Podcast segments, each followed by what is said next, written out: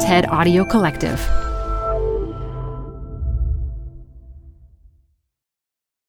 Hi, I'm Debbie Millman. Canva is great for designing visual content for work, no matter what industry or department you work in. Now, your next presentation with Canva Presentations. Start with a professionally designed template and use it as a springboard for your design. It's a serious time saver. Time to present but can't be there in person? Enter Canva Talking Presentations. Record yourself presenting and add your talking head to your slides so your audience can watch your perfected presentation anywhere, anytime. Start designing today at canva.com. Designed for work. Reboot your credit card with Apple Card, the only credit card designed for iPhone. It gives you up to 3% daily cash back on every purchase. Plus, Apple Card has no fees, not even hidden ones. Apply for Apple Card now in the Wallet app on iPhone. Apple Card issued by Goldman Sachs Bank USA, Salt Lake City branch, subject to credit approval. Variable APRs for Apple Card range from 19.24% to 29.49% based on creditworthiness. Rates as of February 1st, 2024. Terms and more at applecard.com my own relationship to my own identity is ever in flux in some way, right? So I, I still would say I don't have a firm sense of, oh, I am this person. So I don't I don't have that point of view to write from in some sense.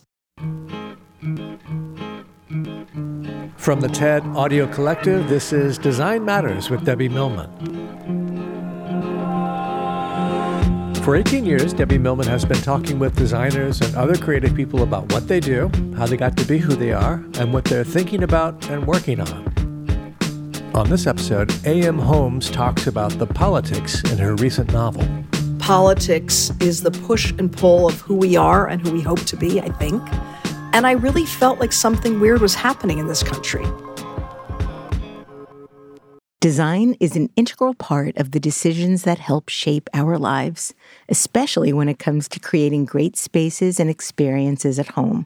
Even for something as simple as the pots and pans we cook with, design matters. Not a lot of pots and pans have innovative, inspiring design, but Meyer Labs is different. My wife and I can't stop talking about the new Meyer Accent Series six piece cookware set that we've been using. Besides space saving stackability with universal lids and being easy to clean, its stunning matte black design adds a gorgeous touch to our kitchen. Check them out at Meyer.com forward slash design and use the code DESIGN for 20% off your order. Try it for yourself so you can experience the true joy of beautiful, stackable cookware. America is a divided country. Each side is siloed inside its own media, and hatred and violence are pervasive. But that doesn't stop the imagination from leaping gamely over the divide, which is precisely what A.M. Homes has done in her latest novel.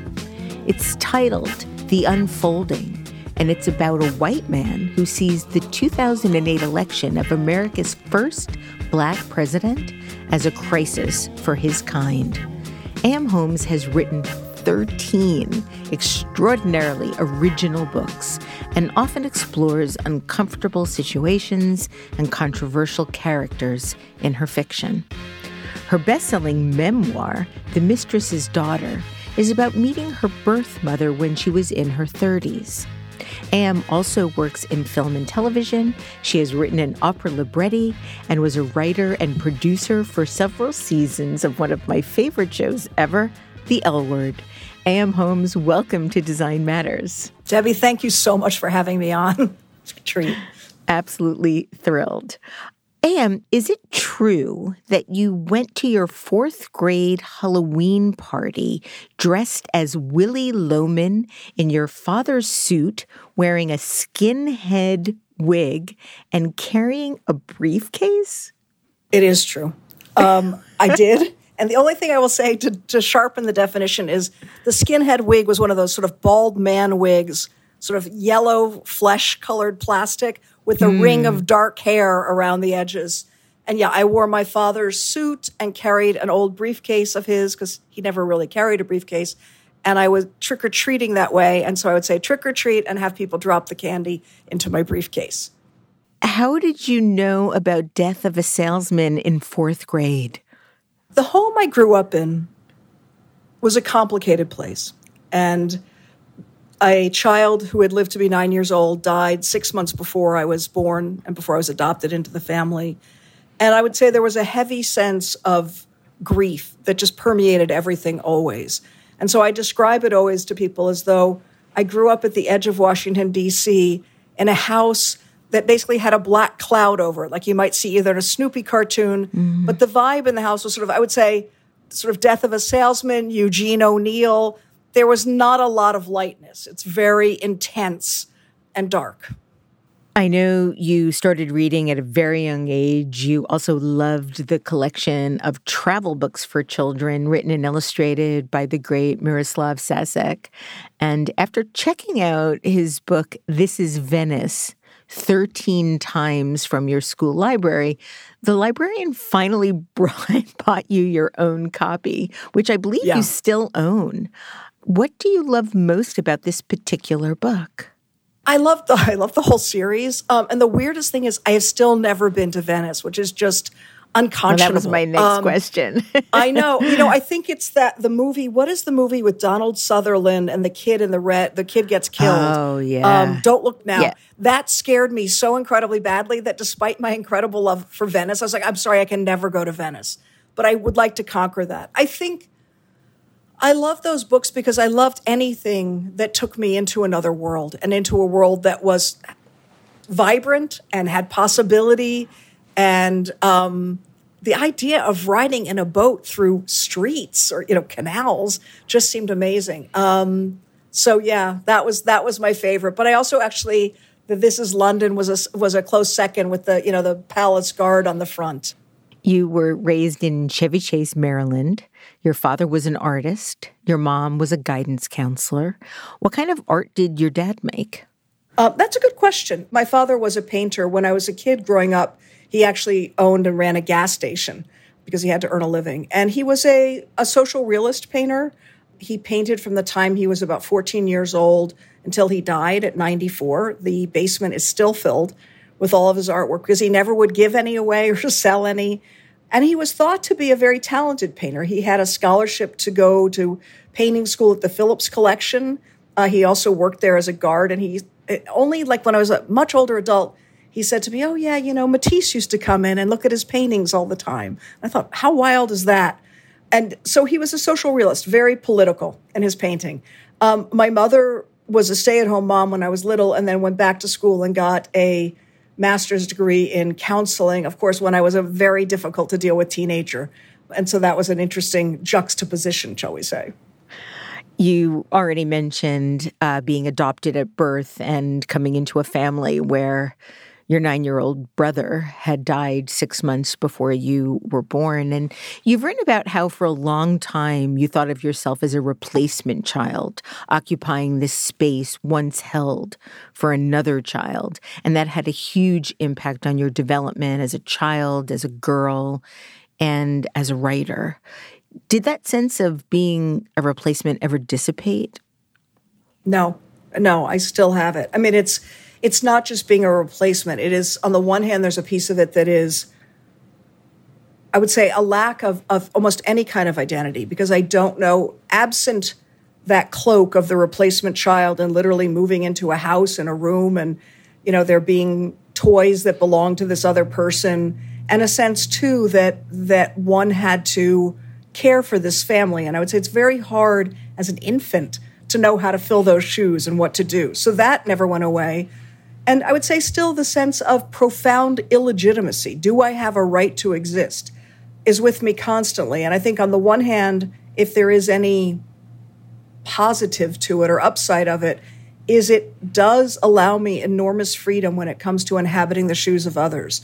I don't feel wedded to any particular identity so much so that I can't get past myself because I can't even figure out what myself would be. But that said, it's a complex place to come from. um, and definitely very much on the outside of everything. So working on it still. Yeah, you talk about feeling, in addition to feeling like a replacement, also feeling like an outsider. And that sense of social alienation is really what inspired you to first start writing. How old were you when you wrote your first piece? Well, it's funny, Debbie, only because we're on Zoom, even though we're recording this, I'm going to wheel away and show you something. And this, this is only because I'm in, I'm in my home office. This is my Ooh. first book, Debbie. Oh so, my. what I'm showing you I know, is a velour covered uh, book that we made in, at, in elementary school. This is the Mysterious Stories of Haunted Homes Hollow. This is still when I used my given name, Amy H. It's written in ill by A.M. Amy H. Um, and so this is this goes back, uh, I would say, to the early '70s. Um, and so that would be my first book. It's wow. a little disturbing. No, I think it's quite quite remarkable. That cover is so groovy. Well, we had to learn how to do proper library binding. That was yes. you know. Aside from what you just showed us, what kinds of stories were you writing? Were they macabre? Were they funny? Were they witty? Talk about your style. I think it's funny when I could look back at these, and I only found this book a few years ago.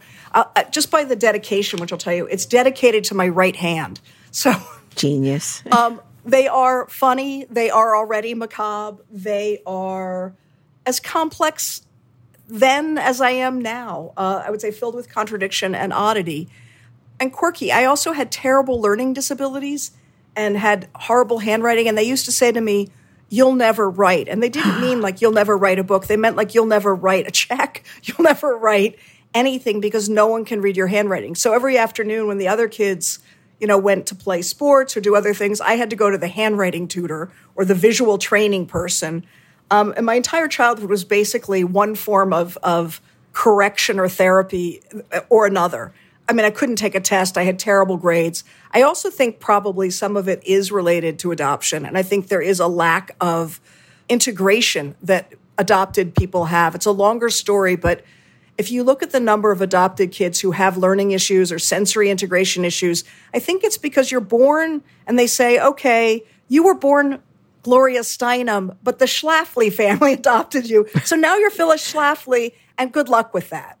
And I think there really is biological cellular knowledge of who we are. And it's very hard without any acknowledgement of that to integrate it and to become a singular person. So I think in some ways, probably some of my learning issues in part came from that. You spent a lot of time at your local public library growing up, and at that time, they had phone books for every city in America. And I understand you would look up names of people whose work interested you and you wrote to them. Um, you wrote to artists, musicians, movie directors. Um, you didn't write asking for an autograph or a glossy photo.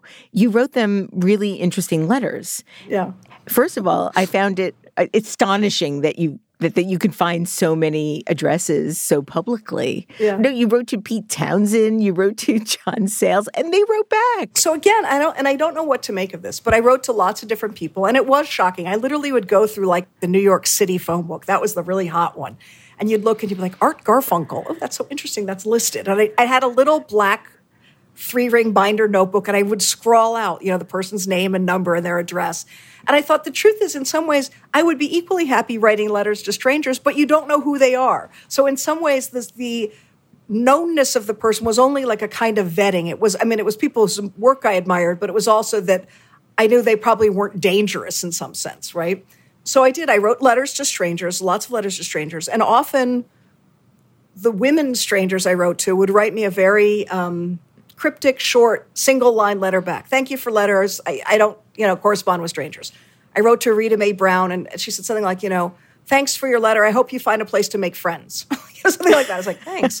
um, but the men, it was interesting. The, the men happily wrote back, were very engaging. There were any number of people who could have, in some ways, screwed me up and absolutely didn't. Pete Townshend was a wonderful correspondent, very encouraging. You know, you would send me long letters. I mean, we would talk about writing. We would talk about The Who. Uh, it was really bad when Keith Moon died. I mean, that was the time period. And then John Sayles and I became correspondents for a very, very long time. And I would write him and he would write me back on these, you know, yellow legal pads, just incredibly long letters. Yeah, and it just it was it was a way of writing myself out of the world I lived in and into another literally another world. But they weren't they were not fan based. It was always like, you know, here's what happened today or like this person's being really mean to me or you know whatever. Um, and about writing. Have you corresponded with them as an adult? Do they know that you're you? John Sayles knows that I'm me. And Pete Townshend may know that I'm me. Rita Mae Brown, I have no idea because you know I can take a hint. But she um, regrets that letter now. I don't know. I have the. Le- I do have the letter. Yeah, it's funny, but yes, I, I I very much wanted to connect with a large, a world just outside of my own and bigger than what I was living in. And I would go, it's funny too, because I would go to therapy as a young person. I would say, you know, when I grow up, I'm going to be friends with these people. And the therapist really thought I was just out of my mind. And now I think about it, I'm like, see? Yeah, clearly, clearly, yeah. The, the help you were getting, whether it be the the school counselors, or the writing tutors, or the therapists, were all wrong. So good, good for you. yeah. I read that you also wrote some of your correspondence about the book of poems you were working on at the time titled An Introduction to Death with excerpts from life. And I was talking to my dear friend Maria Popova about that. And yeah. she asked me to ask you to please read one of the poems from that book if you still had it. I don't, I found it's I, a few. I'm not sure that they were exactly from them, but they certainly are uh, juvenilia, very much so. and that was so, an introduction to death with excerpts from life was a first book that I wrote when I decided to take 10th grade off and stay in my room. And I used to smoke. I used to smoke cigarettes and I could only smoke in my room because it was forbidden anywhere. And so my room was like a giant ashtray and I would smoke like two packs of Marlboro a day, not eat and, and write these poems that were so, so upsetting. And that was when my mother was in graduate school. And I would come out and I'd hand her in my terrible handwriting a really upsetting poem and say, Would you mind typing this for me? And then, of course, she would call the therapist and be like, oh no, she's at it again. She's writing these really disturbing poems about harming herself and so on. But I think that was my way of telling my mother how bad I felt. And it's so awful now when I think about it in retrospect. So yeah, I can I'll read you just this is one from about that time period. It's very short, and then I'll read you something that might be a little better. So okay. this is just called Dreaming Evil. The fastest way to rid myself of you is to kill myself okay, thanks. You know, like, wow, that was a special one. Yeah, they're all like really intense. And then there's, I'll, I'll give you two more little short ones. There's one that's very nice. So this is a pleasant one. Uh, it's called Snow, and it says, "Flakes I caught in the palm of my hand and carried into my mother to replace the faded doilies under the lamps in our living room. At my tea party, the white lace tablecloth melts under a cup of hot chocolate." That's wonderful. That's what I did as a kid. And my first writing classes I got into, I took advanced uh, poetry, graduate poetry at American University with Linda Pastan because she would let me take her class. And is that when you wrote The Call-In Hour? Well, it was also at American University, but it was in a playwriting class uh, when I wrote a play called The Call-In Hour about basically it was a, a response to when um, the fellow who shot John Lennon pulled Catcher in the Rye out of his pocket. I found that very disturbing. The whole yeah. thing is very disturbing. And I wanted to sort of write about how we shouldn't, as individuals, hang on to these literary characters and invest so much in them as sort of public figures or, and so on. So I wrote a play about a radio call-in show, and I did all this research. Went looked in Billboard magazine in the same library and found all the radio stations and you know did all this stuff. And in the end, J.D. Salinger calls in and he confronts Holden Caulfield. And um, I sent the play out all over the country, thinking in a very naive way, hey, I've written a play. And it won a playwriting award. And then also Salinger's agents got wind of it and they were like, oh, no, no, no, you can't do this. And then the playwriting people were like, well, you can because Holden Caulfield is probably a public figure. And I didn't use material from the book. And so it turned into a whole legal push pull that was I would say very unpleasant for a 19 year old. You ended up changing the characters and and really removing the whole Catcher in the Rye aspect to the play. Not really. So the funny thing is, all I really changed was I changed the title of Catcher in the Rye to Life in the Outfield, which is so funny and so like youthfully naive. And then Holden Caulfield's name we changed to like Harmon Christopher. But I was so tormented by the whole thing, and I was already a very shy kid. And when I won this playwriting award, no one thought that like a child had won it. They thought some you know forty year old like government worker had won it.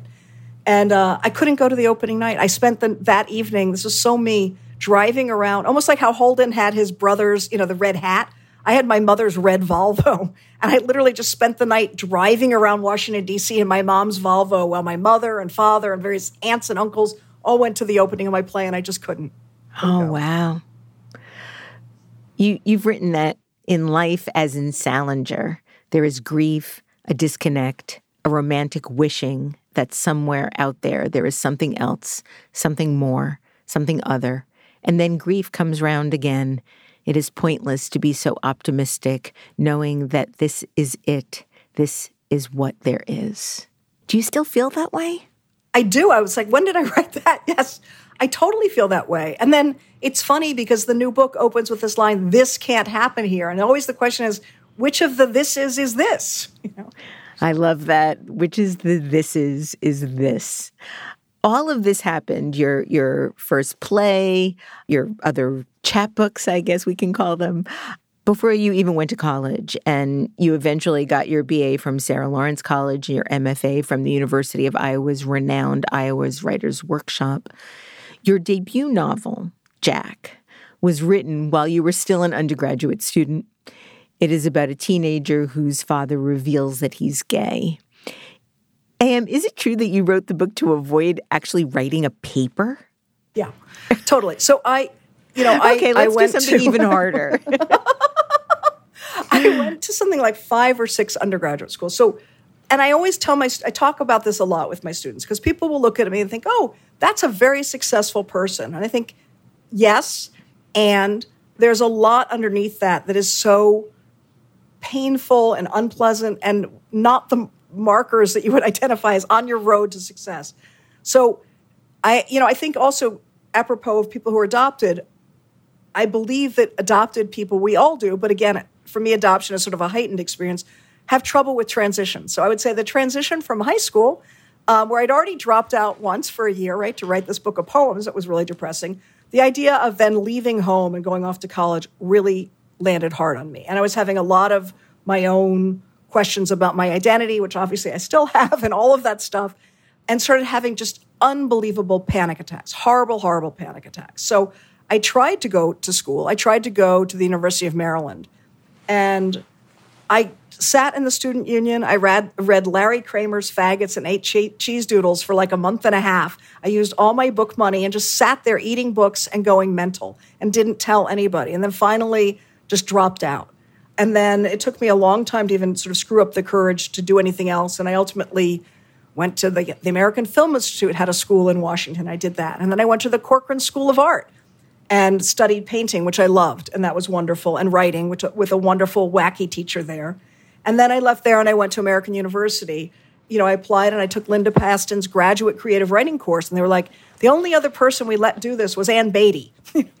but I kept thinking, oh God, what happens if I have to take English or English 101? I don't know how to write a paper. The only papers I wrote in high school were literally on, and I love this, in 1979, I still have them transsexual surgery, which I researched at the National Institute of Health, and another paper about the history of the CIA. So all of the threads have been there the whole time, right? Absolutely. And, um, this is who you are. Totally. exactly. And at American University, like, you're going to have to write a paper for this children's literature class. And I was like, that's going to be a problem. And I said, Would it be possible for me to write a book instead of paper? And the professor said, What makes you think you can do that? And I didn't say it, but I thought, Because I know I cannot write this paper. So I, I, wrote that book there, and then I continued when I transferred to Sarah Lawrence because they would take all my credits from all the other schools and kind of wrap them up in a bundle that didn't have, you know, course requirements. And I went to study with um, Grace Paley at Sarah Lawrence, and she worked with me on, on sort of getting Jack into shape. Your next book, published in 1990, was a collection of provocative short stories with, I think, one of the best titles of all time could almost be the subtitle of my life The Safety of Objects, which included the story, A Real Doll, which is a story of a teenage boy who was in love with a Barbie doll and drugs her to have sex with her and then decapitates Ken and ejaculates into the hole where his head is. And this is the book that introduced me to your work. Um, I have the paperback here, right here. How did you respond to the press about your work being provocative or controversial or pornographic at that time? Because little did anybody know what was coming next. Sure, I know exactly. Mm-hmm. I think because of the levels of, in a way, denial or confusion or complexity in, in my childhood, I've always been very driven to sort of truths in some way and to talking about things that people don't like to talk about. And so, literally, in my family, there was a day when I looked out my bedroom window and the backyard was on fire. So there was fire in the backyard, in the in the grasses and in the trees. And I went in and said to my parents, "The backyard's on fire," and they said, "No, it's not." And I said, and I was like, you know, nine or something. I said, well, either you call the defi- fire department or I will be calling the fire department because the backyard is in fact on fire. And I think coming from that sort of background was difficult. And and so in a way, when people will talk about the work being uh, controversial or pushing buttons or breaking taboos. I think on the one hand, I am talking about always the things that are difficult to talk about. And that somehow is my job. If it pushes a button, then I think it must be touching a nerve. And if it's touching a nerve, it means we have that nerve. And therefore, it is part of who we are. So in the end, what I'm always and only writing about is human behavior and what compels us to do what we do and what it means to us. And beyond that, I don't set out to be provoking. I don't think, oh, let's just see how who I can annoy today. Because the other piece of it is, in some ways, in my nutty outsider sense, I'm also very vulnerable and very, I don't want to say fragile because that's that would be giving power to others. But I'm definitely vulnerable. So it's not like I think, oh, I just love when people don't like what I do. But I feel compelled to like get to, to other kinds of truth. And so I can't, you know, I can't seem to not do that. I, I mean, as someone who actively sought out a number of your books because of the topic matter, because so few people were writing about things that had happened to me, that was enormously helpful. Enormously helpful. I have a, a copy, a first edition signed copy. I went to see you read of The End of Alice. Uh, you wrote that in 1996. This is a story told by a jailed pedophile in his 23rd year in a maximum security prison. He's there after brutally raping and murdering a young girl named Alice, and his correspondence from jail with a 19 year old girl who writes to him about her lust for and seduction of a 12 year old boy. The New York Times stated that the book was exhilaratingly perverse luring us into the lives of characters simultaneously repellent and seductive. And what made you decide to write about this specific subject matter? I'm sure you've been asked this question a million times, but I genuinely am curious as to what provoked that specific dynamic of this pedophile and this young girl. Sure. So, in a way, the answer is really easy because living in our society and, and looking at the ways in which we dealt with things like, you know, the sexual abuse of children in, throughout the church and all of those episodes that have come to light, the way in which when the Robert Mapplethorpe art show was up at the Corcoran, it was, you know, deemed completely morally socially reprehensible and needed to come down immediately. And then also at that same time period, Madonna published the sex book of photographs. But I kept thinking, what makes these sexy? Because I didn't think they were. So all of those conversations, and then also the fixation that we have on punishment, on differentiating ourselves from what we perceive as the other. Um, so when we have things where like a person would be sentenced to death and you'd see the vigil outside the prison and then we get the announcement that they'd been executed there is a sense of social relief. Well, we took care of that. And yet, the big question that, in the way that I often pick the least likely character to confront a complicated idea, the pedophile in the end of Alice says, If I'm in jail, why is it still happening? And so for me, it really was a question about why and how, as a society, do we do such a bad job dealing with this and talking about this? And that was really hard for people and still is. And, and, and, you know, it's funny too, because that became one of the moments where people would say, you know, what do you do with bad reviews? And I said, there's such a thing as a good bad review. The book isn't there for you to like it. The book is there for you to talk about it and think about it. And so I don't need people to say, oh, I love that so much. Um, that actually is scary to me sometimes because I'm thinking, well, what about it do you love so much? Mm. So it's all, it's complicated, but it is, and it, then that book was interestingly, was used to train young psychiatrists how to deal with pedophiles because there's not a lot of treatment options and there's not a lot of success. And, and so some people in that psychiatric community felt that it was a good representation, which I took as a compliment, that I somehow captured aspects of the character. Yeah, absolutely. I mean, I think women are much more vocal about these topics now, especially after Me Too.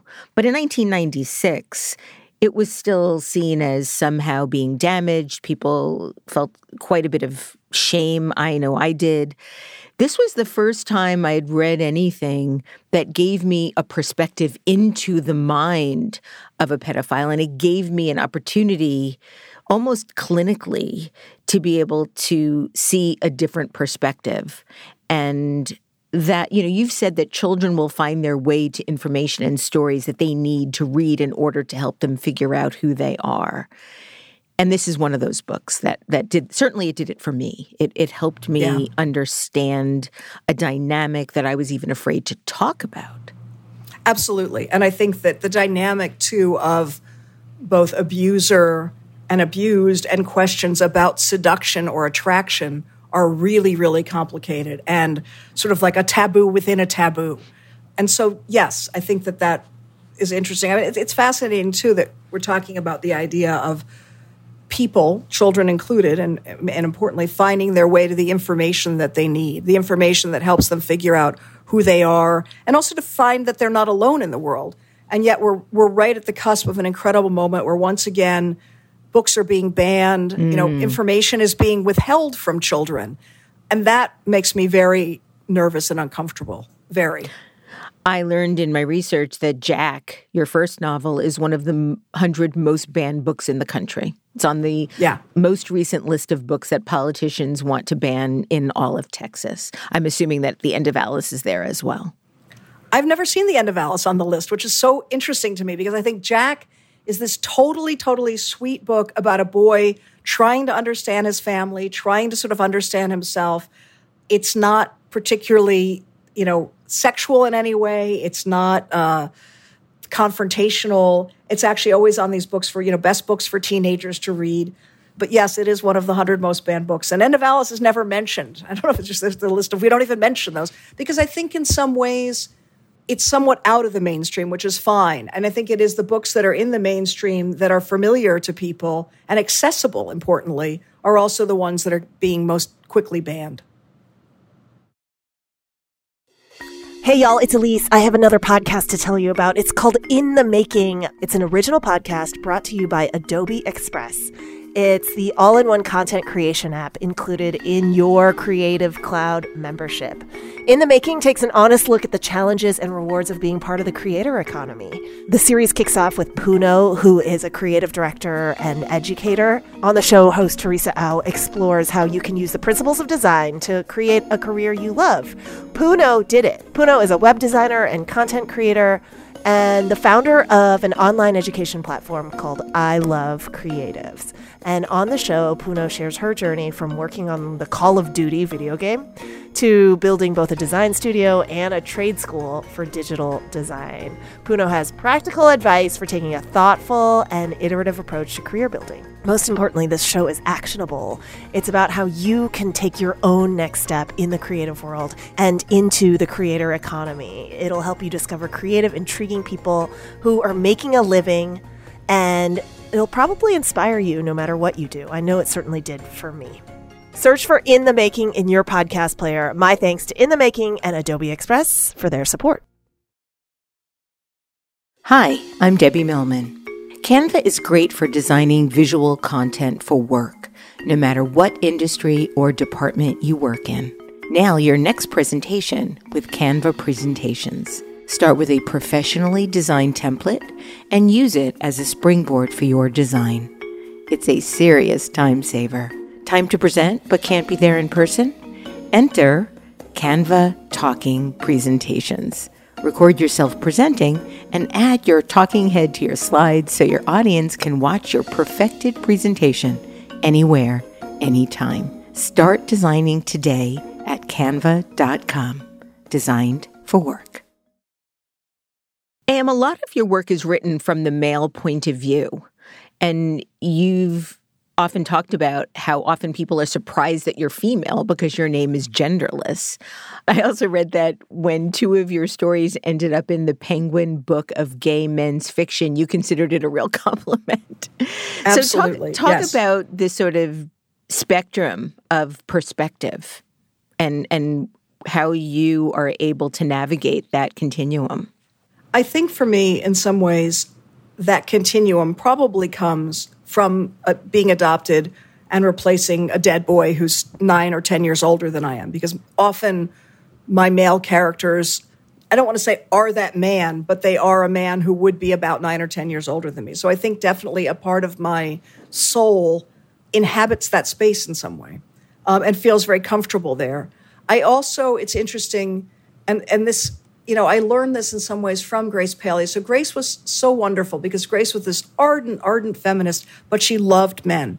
So one didn't exclude the other. And I would say, I do love men and I am fascinated by men.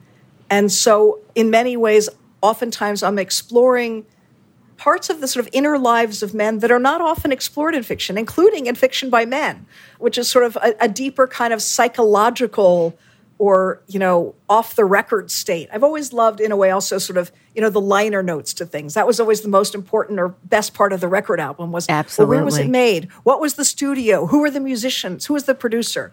Um, i feel like in, in some ways the men in my books I'm, I'm cataloging their lives along those lines. So there's that piece of it. And and also i would say everything from because my own relationship to my own identity is ever in flux in some way, right? So I, I still would say I don't have a firm sense of, oh, I am this person.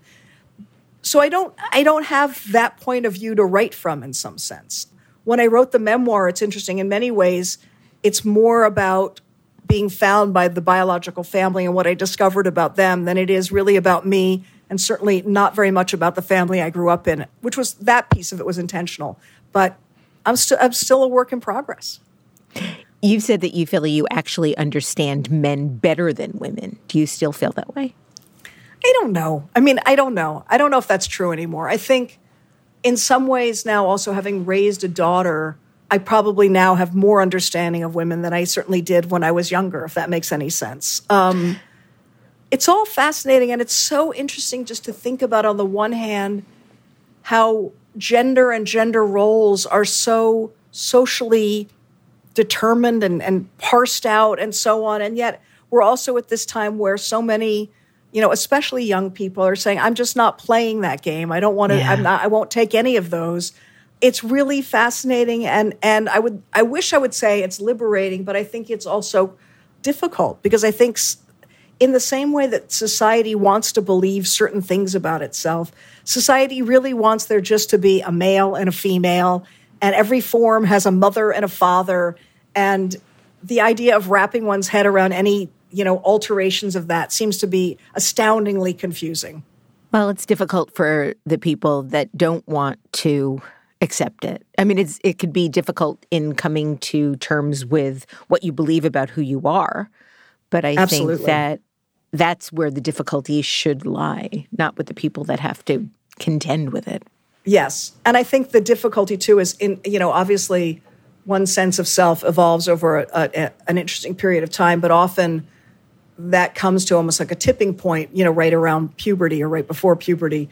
And I think that's just such a complicated time in a young person's life anyway. So there's so many there's so many different pieces of identity. And I think again we somehow expect them to to all agree with each other. And I would say truthfully I think it's the very rare person whose identity is all of one piece and all of one gender and all of one experience. Because certainly my experience of identity is that it is absolutely 50,000 different things all in one person every day.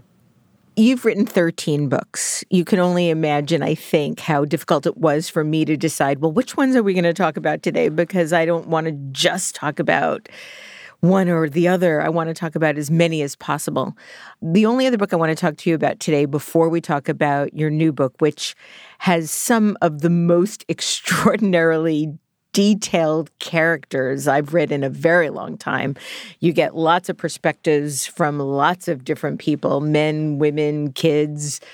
Um, in any case, I want to talk a little bit about your memoir, The Mistress's Daughter, which was published in 2007 and, and shares the story of how, when you were 31 years old, your biological mother contacted your parents, their attorney, and asked if you might be in touch with her. And the attorney contacted your parents, your adoptive parents, who waited until you came home from Christmas to share the news. And you write this Christmas 1992, I go home to Washington, D.C. We have something to tell you, my mother says. Someone is looking for you. After a lifetime spent in a virtual witness protection program, I've been exposed. I am the mistress's daughter. My birth mother was young, unmarried, and my father older with a family of his own. When I was born, a lawyer called my adoptive parents and said, Your package has arrived. The fragile, narrative, the plot of my life has been abruptly recast. In my dreams, my birth mother is the queen of queens, and she has made a fabulous life for herself as ruler of the world, except for one missing link me. How accurate was that assessment when you ended up meeting Ellen? Oh, not accurate at all. no. Isn't imagination wonderful? yeah. Fantasy. You learn that your birth mother, Ellen, and your birth father, a much older banker named Norman Hecht, had an affair and conceived when they conceived you when Ellen was 22. And when she realized that Norman wasn't going to live up to his promise to leave his wife and marry her, she gave you up for adoption. And 31 years later, Ellen suddenly returns expecting you to be there, waiting in stopped time and you write that the randomness with which she contacted the attorney has never escaped you. It was a bit like you were a package or a coat she absent mindedly left behind 31 years before. What was reuniting with her like? Well, it's complicated, number one, as always. And I would say, you know, one of the things about being adopted and, and we all have elements of this in, in our lives, but is having no control over your existence or your experience, which on the one hand, everyone's yeah. like, well, I didn't decide to be born. I mean, that's a common thing you hear children say. I will say that there's something about being brought into a family to kind of try to repair the family, even if it's not spoken, it wasn't on a job description. So you're always sort of in service. And then in some ways, the idea that that people could come back 31 years later and again expect for you to be welcoming and ready to see them is a whole other thing. So I, I tried to sort of slow the process down and have Ellen exchange a few letters with me. And then ultimately we had a few phone calls. And she desperately, desperately wanted to see me. And I had a book that was coming out, and I really wasn't ready to see her. And then I was giving a reading at Politics and Prose in Washington, D.C., which is where I was giving a reading just last night. And she appeared at the reading. And, and, and in the way only of what can happen in, in worlds of fiction and so on. Like the, the day before that, or either one or two days before that, I literally stuck the newspaper in my eye and shredded my cornea. And in those days, for a shredded cornea, they used to put what looked like a giant maxi pad over your eye. So I had one eye that was covered completely, and the other was kind of closed, you know, in a, a kind of compassionate relationship to the first. And so I give it, I'm giving my reading through this like little pinhole of a thing. And then when I finish, you know, people are coming up and talking to me. I saw her approaching and I thought, this can't happen. My mother is here, my grandmother's here, my fourth grade teacher's here. And she came up to me and said, you know, I knew who it was immediately, uh, not because I recognized her literally, but because I could tell that this is somebody who wants something from me very badly. And I said, like, you're not supposed to be here. I, there are people here whose privacy I have to protect. It was really unnerving and scary.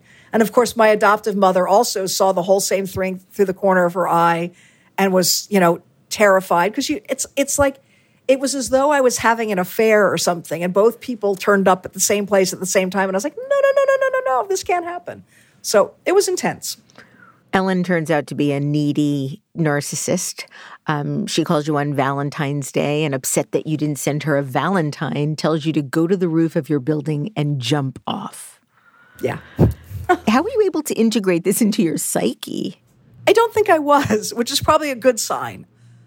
That's the the sort of one benefit of having this happen at 31 was I already had in some measure, you know, developed in a lot of ways. Had I been younger, it would have been really, really dangerous and potentially very destructive.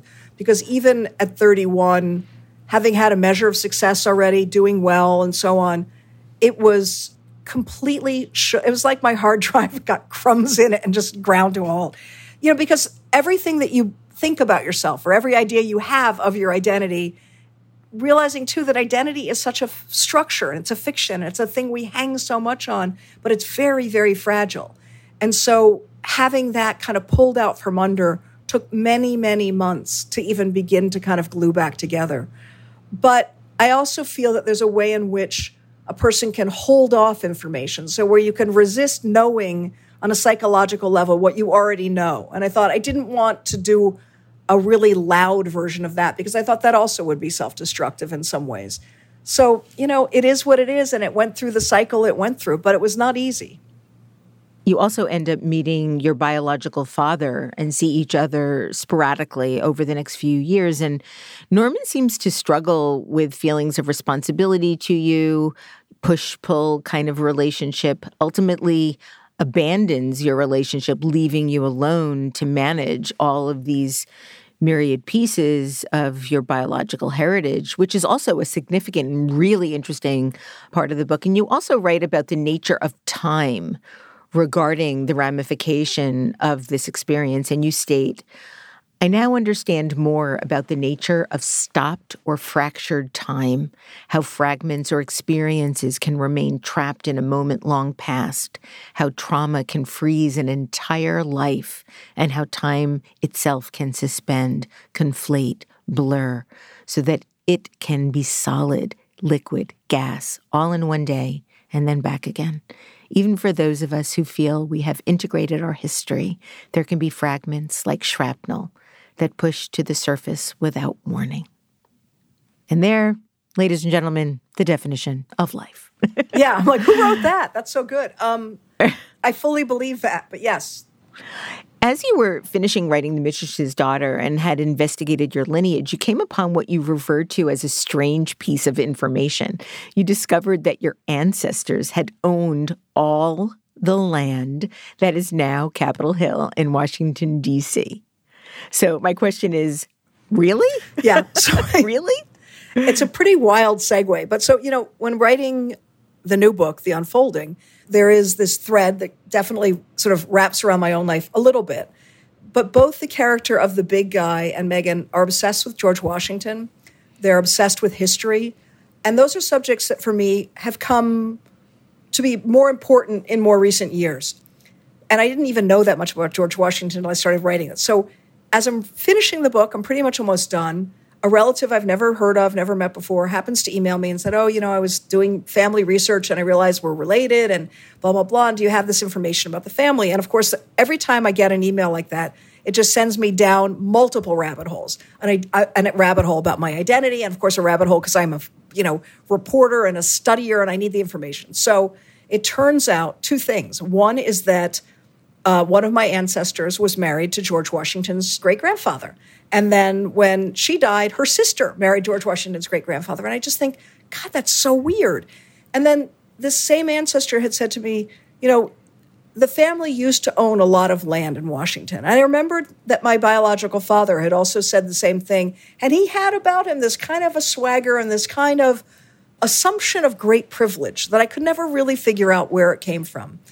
And as I was doing the research, I found this information that this ancestor who came on one of the first ships from England to America and was granted land in Maryland, ultimately ended up with, you know, more than 15,000 acres of land. And among that was the land that is now Capitol Hill. And it is really all of the land that was now Capitol Hill, not just like a little piece of it or so on. And it was so long ago, he owned it, I want to say, in like 1638 with another man. It wasn't all just his. And then sold it by 1640 the rest of his share to this other guy. So, so long before it was even developed. But I thought, wow, that is so interesting. Because, in a way, even as I'm writing this story, which is about sort of power and the desire to hang on to power and the relationship of you know racism and sexism to all these things. So I'm also thinking, well, who owned the land before they owned it? Because it came from somewhere. It's not like you just randomly start owning land. But I found that truly fascinating and kind of like caught me off guard in the best of ways. Just that you you can write your way towards what some piece of your being knows about. I also was wondering if, you know, back to that biological cellular level, there's some knowledge somewhere. I think so. And and the the other second sort of crazy thread to it was that last year I also wrote I've written two operas so far, and the one I wrote was last year for the Kennedy Center, and it's about a monument to women's suffrage. It was the only monument to women in the the U.S. Capitol. It was given in 1920 and then put in the basement for 70 years. And so I had to write this piece that was trying to figure out how do we talk about history? How do we talk about that the one monument in the US Capitol to women's suffrage is, you know, th- three white women, right? So how do you talk about everyone else's relationship to getting the vote and so on? So that was also very interesting and literally put me, you know, in the Capitol. It, the whole opera takes place in the rotunda, which of course then, you know, two months before the opera opens is of course January 6th that is all taking place in that same rotunda with that same statue there. And it's like, oh my God, this is just all so weird. Well, your brand new book, The Unfolding, begins on election night, November 2008, when Barack Obama won the presidential election. And it con- your book concludes on Inauguration Day in January of 2009, when he was sworn in. One of the protagonists of the story, who you refer to as Big Guy, he loves his family, money, and country. The book begins with Big Guy utterly undone by the results of the election, and so he gathers a group of like minded men to try and reclaim their version of the American dream. Meanwhile, as they try to build a scheme to, as you put it, disturb and disrupt, the big guy's wife, Charlotte, grieves a life not lived, while his 18 year old daughter, Megan's life seems to be remaking itself as well. Why politics? Why politics? Because politics is history, politics is culture, politics is the push and pull of who we are and who we hope to be, I think. And I really felt like something weird was happening in this country. I started this book well before Trump was elected. And I felt like not only had the American sort of political establishment lost touch with the average American, but that this new thing, which isn't really that new, but dark money was starting to flow in in increasingly large amounts. And it, so I think part of it too is is the exponential increase in that dark money and in think tanks and institutes and ways in which one buys airtime for a narrative that may not you know may not even be true. I mean it's very complicated. But that that was progressively more and more disturbing to me. And so I felt like I needed to kind of figure out how to talk about it. And also, I felt like, you know, it's two different threads. So, one thread is that I feel like when there was a previous election where I went to bed thinking Al Gore had won, and I woke up and George Bush was president. I was like, I missed something while I was sleeping, which for a person who's a worrier, it's a good way to get insomnia. Like, don't turn the news off, stay awake. But that, you know, was in, in a way happened because of, and I made it a person, not in the book, but in my imagination, hanging Chad, who is not a person but a thing in Florida. And because the Republicans had control over Florida, they were able to actually claim that the presidential election. And somehow there wasn't enough of a fight for that, which is a whole other problem. But so when when Obama wins and they don't have another trick that they can pull out, this group of men becomes really disturbed. And what you begin to see is what I would describe of the fear of older white men that they are losing power, they are losing all of the things that they took to be theirs and theirs alone, and they're going to now have to share all that. And I think that that Obama's election unleashed a kind of racism and sexism that's always been there. I mean, we know that, but it kind of almost in some bizarre way gave it permission to surface all the more. And I think we're still progressively seeing that. So that's sort of why I chose that moment. And also because that moment was so powerful on the other side for many of us. You know, I bought a new TV. It was my first TV since college, and I got like a yeah. bigger TV to have people over to watch. And that that difference between people taking to the streets celebrating the idea that we could live in a different kind of a country where many points of view, many voices could be heard, and so on. And then the sheer terror that that evoked in white people. I mean, that's the only way I can describe it, you know, was interesting to me. One of the most fascinating aspects of the book is how you weave these sort of fictive characters with real characters. John McCain, George Bush, Condoleezza Rice makes an appearance. And you refer to figures such as Malcolm Moos, who wrote President Eisenhower's military industrial complex speech in 1961, I think. And I actually quite inadvertently learned a lot about history reading your book while I was mesmerized by the plot. How much research into American political history did you have to do, or did you already know everything that you were writing about? I definitely did not already know all of it. I mean, I have to say, I have progressively fallen more and more in love with history. And I would call it histories, because that's one of the big things that also is, mm. is, as I like to say, in my craw, that, you know, that, that we tend to think there is an American history. And then five seconds later, if you just even look at it you realize there are so many histories that are not included. And that's really important to me as well. But so I, I did do a ton of research, and I've always been obsessed with the period that really begins with Eisenhower's speech about the rise of the military industrial complex, because that's part of how we economically got from there to here. So that's really important. And this book is, I mean, I'm glad you got all that because it is truly rolling in history and detail and crazy, crazy facts that you just think that couldn't be real but it is. And I wanted to sort of play that history out and unpack it, you know, in line with these fictional characters who obviously are not historical figures, but in some ways represent elements of history in the sense that one of them will come from the world of banking, one of them comes from the world of medicine and business, which was an echo of the Eisenhower 10, which were the men that Eisenhower just sent lovely letters to saying, and in case of nuclear disaster, you will be in charge of agriculture.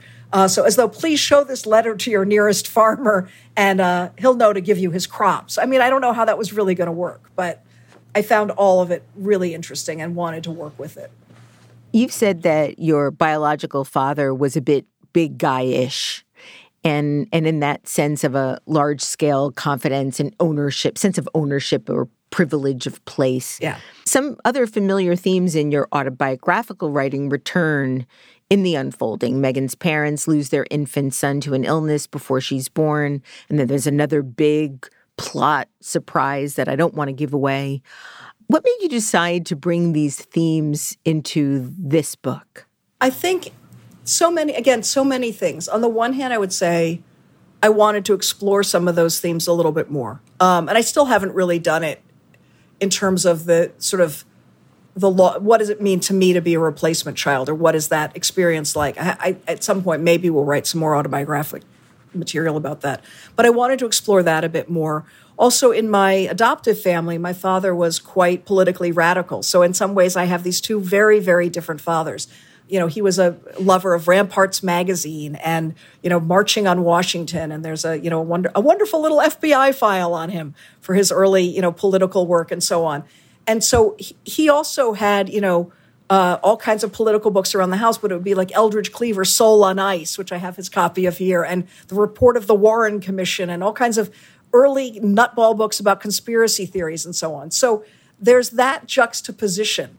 And, and my biological father was definitely sort of a big guy in Washington. That was, I mean, I didn't know, of course, that he, you know, the family had owned Washington, but he grew up there, he lived there and there is a Washington within Washington, which is sort of the local people who are can be sort of a little bit like fixers. You know, they own the parking lots, they own the land, they own the real estate, and so on. And he was definitely a part of that group of men. One of the things that I love about reading an author who has a large body of work is themes mm-hmm. that pop up. When I was talking to Jacqueline Woodson about her books, I, I mentioned that the notion of air mm-hmm. Comes up a lot. In your books, the notion of time comes up a lot. And Megan, the teenage daughter in The Unfolding, has an experience upon seeing the grassy knoll for the first time, and her inner dialogue reminded me of how you describe time in The Mistress's Daughter when Ellen returns. And you write, of Megan, the grassy knoll is an example of the disappointment Megan felt today. The grassy knoll is less of a hill or a mound and more of a bump, or at this point in time, a blip. Is that true, or has the scale of things changed? Does a place compact and get smaller over time? Does history shrink? What do you think now? Does history shrink, Anne? I don't know. I mean, I think you know, maybe it shrinks and then expands again, almost like an accordion. Uh, or maybe there's some like mm. weird hurdy-gurdy guy playing. You know, some there's all these people now who say that we're living in like, you know, some weird alternate game. I who knows, right? But do, what do I really think? Mm. Does history shrink? Well, I think history compacts probably, just in the virtue of the way in which, when we look back through our lives, it's hard to hold things that are current at the same, almost like your your hard drive, you know, at the same volume and space as things that happened long ago. So they do compact. And that bit about the grassy knoll is it's funny because so much, you know, what I write is really fiction, but that did happen to me. I went to see the grassy knoll when I was in Dallas giving a reading, and I had a Russian driver, you know, taking me to the airport who said, "You won't go around again?" And I kept going around because I kept thinking it's going to make sense to me. And then finally, after we went like three or four times, the guy was like, "Okay, this is not, you know, lady, I'm not spending the day driving in circles." But that does interest me a lot. Does history shrink? I'm not sure. Trauma, I think what's interesting is I don't think trauma shrinks. I think that's one of the problems with it is that mm. as we grow up, much of our history compacts except for our trauma, which stays same size no matter what. One of the other aspects of your book that I loved was the rat tat tat kind of almost like Girl Friday dialogue.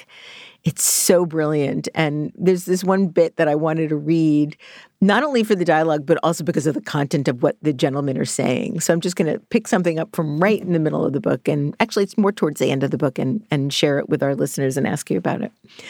Bo says, Is that manipulating the mainstream media is a cheap and effective way to get the message out?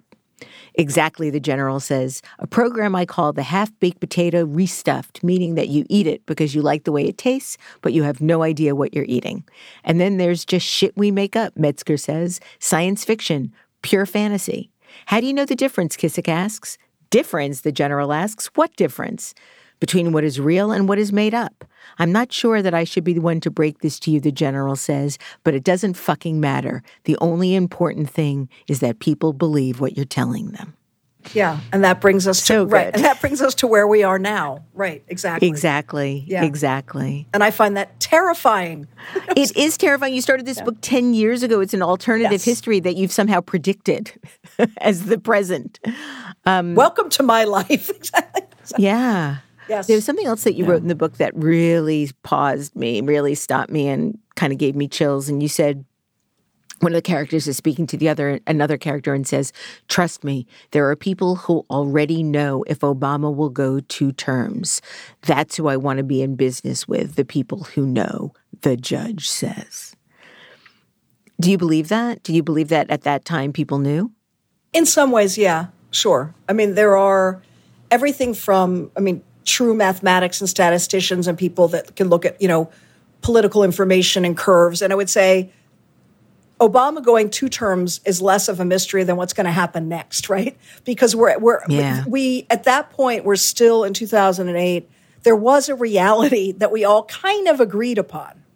And now we're living in a moment where there really is this thing called alternative facts. Mm. And there's also a kind of an alternative, literally there is an alternative political reality that doesn't follow the rules, the laws, any of the terms of free and fair voting, for example, or classified materials. I mean, any of the things that in some ways weren't legislated because it never occurred to anyone that someone would walk away with that stuff. And so I think we're a little bit in a much more dangerous territory. And in a way, I would say if there were people who knew that about Obama, are there people who know what will happen next with the Republican Party? Nope, there aren't. Well, that's what it seems like this cabal of men are trying to do, write that future. You write, the ancient Chinese general Sun Tzu believed the indirect approach to war was about deception and uncertainty, creating confusion, dividing allies. What you're playing is the long game that evolves under the radar, the general says. The general. The scariest person in this book is the general. Your politics are the pretty much the opposite of these gentlemen. How did it feel to be creating this dialogue, which in some ways is really reprehensible, but also really accurate about what so many people believe? I guess it's a, it's a really, really good question. No one's asked me anything like that. I feel like I was giving voice and identifying who's who's having this conversation and what is being said, and in a way bringing forward what is just underneath the surface. And absolutely, these things are happening, and absolutely, these conversations are being had, and probably not by the people you wish were having them.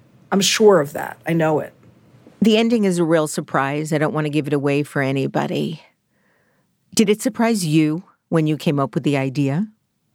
I think to me, the thing that's interesting about the ending, and I'm trying to figure out how to talk about it without giving anything away. Yeah, yeah, me too. Is I know a lot of people say to me, How am I supposed to like these people? And I think I don't want to talk about like because that's way too contemporary. And if we have to like things, then we're never going to understand anything. But how do I feel for people? I do feel for all people, regardless of if I like them. Um, I really am desperate to understand people that I don't understand because I feel like I don't want to just see my own reflection. I want to actually understand other people. So there's that piece of it. But there's a moment where the big guy begins to realize that he's kind of a jerk and maybe more than a jerk, maybe more dangerous than a jerk. And what does that mean? Because he doesn't see himself that way. And therefore it would have to he'd have to have a reckoning within himself. So there's that piece. And I think he thinks that now that he's sort of woken up a bit and he realizes he's got this great daughter that she probably will follow in his footsteps that she will she's had this moment she's voted she's come into her own a little bit and she's going to be just like him. And i think the fact that he thinks that also tells us he's still so incredibly oblivious and sort of self-focused that he doesn't realize that she may, she may go and be something amazing but it probably won't be exactly what he thinks. That alternative is what I kind of hope for. But again, we want people to read the book and find well, out for ex- themselves. Exactly. It's a page turner. Right. It really is a page turner. And I will just say, when I got to that, I was a little bit like, I literally, you know, every now and then as a writer, you you write something, you think something, and you get like a sort of a tingly feeling. You're like, oh my god, and I was like, wow, that to me was really cool. Yeah, I agree. I agree. Well, speaking of people becoming different people, my last question today is one I'm super curious about. I read that the living person you'd most like to meet is Mick Jagger. Oh, I love Mick Jagger. um, I'm not sure who I love more. I love the Rolling Stones. That was the thing I always, there were two things I wanted to be. One was a doctor, and I used to go to that National Medical Library and read every night. And then I really wanted to be in the Rolling Stones. And the problem was very low vacancies and no girls, right? So I I totally love Mick Jagger. I also really Keith Richards has the same birthday as me. I think we have a lot in common. And I was was a drummer, and so Charlie Watts was also my guy. So you know mm. the whole band. Well, there's still time. You know, know they need a new I drummer. I know. I know. And thank you so much for making so much work that matters. Thank you for writing this really important, breathtakingly good book. And thank you for joining me today on Design Matters. Thank you so much for having me. A.M. Homes' latest novel is titled The Unfolding, and you can read more about all of her extraordinary work on her website, amhomesbooks.com. This is the 18th year we've been podcasting Design Matters, and I'd like to thank you for listening. And remember, we can talk about making a difference, we can make a difference, or we can do both. I'm Debbie Millman, and I look forward to talking with you again soon. Design Matters is produced for the TED Audio Collective by Curtis Fox Productions. The interviews are usually recorded at the School of Visual Arts in New York City, the first and longest running branding program in the world. The editor in chief of Design Matters Media is Emily Weiland.